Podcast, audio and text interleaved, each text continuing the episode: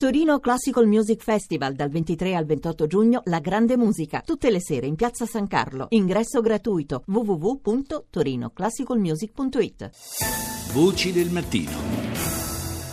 Seconda parte di Voci del Mattino, di nuovo buongiorno da Paolo Salerno, sono le 6.39 minuti e 24 secondi in questo istante. Parleremo in questa seconda parte anche della vera e propria emergenza che sta provocando nel nostro paese il maxi afflusso di migranti che eh, stiamo registrando in questi ultimi giorni, in queste ultime settimane, ma eh, prima ci occupiamo di beni sequestrati e confiscati alle mafie, alla criminalità organizzata. Sono in continuo aumento, si stima, secondo le ultime cifre, che siano circa 40.000 in totale tra beni immobili, immobili e aziende che sono state sottratte al controllo delle organizzazioni mafiose. Il prefetto Umberto Postiglione, che da un anno guida l'Agenzia per i beni confiscati, dispone però di un solo dipendente. Gli altri sono, per così dire, in prestito da altri enti. Ascoltiamo Postiglione al microfono di Rita Pedizzi. È stato un anno estremamente proficuo perché con il consiglio direttivo delibereremo la consegna di ulteriori 500 beni e quindi arriveremo complessivamente nel corso della mia gestione a restituire alla società 3.000 beni confiscati che è sei volte quanto negli anni migliori si è riuscito a fare in passato da parte di chiunque abbia gestito i beni confiscati. Il caso più eclatante è stato il castello di Miasino. Castello di Miasino è stata una cosa che ho ritenuto di chiudere perché era continuamente richiamato come esempio negativo di gestione e se lo prenderà eh, appena avremo finito di mettere a posto tutta la documentazione, se lo prenderà la regione Piemonte. Quante persone lavorano con lei all'agenzia? Guardi, questo è il punto più dolente di tutta la situazione. Eh, l'agenzia non ha un proprio organico, cioè non ha personale dipendente direttamente dall'agenzia, c'è solo un dirigente che ha un contratto per il momento. Tutti altri sono in comando da altre amministrazioni.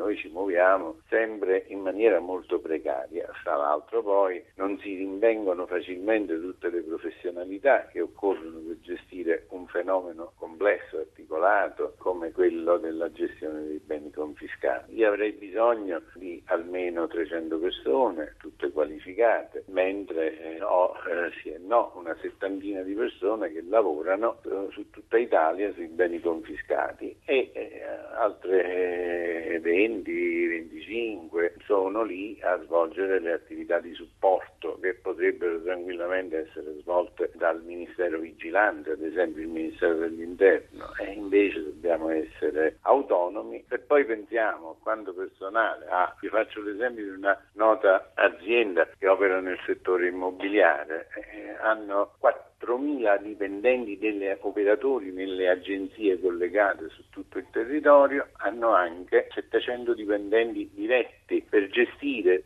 semplicemente affitti e vendite di un patrimonio immobiliare che può essere paragonato al nostro. In più noi abbiamo le aziende confiscate, abbiamo i beni mobili confiscati, automobili, mezzi d'opera, eh, anche una tigre e, e, e numerosissimi cavalli. Anche una tigre? Sì, anche una tigre perché un signore a cui è stato confiscato il patrimonio aveva in giardino una tigre. Come sono distribuiti questi beni confiscati?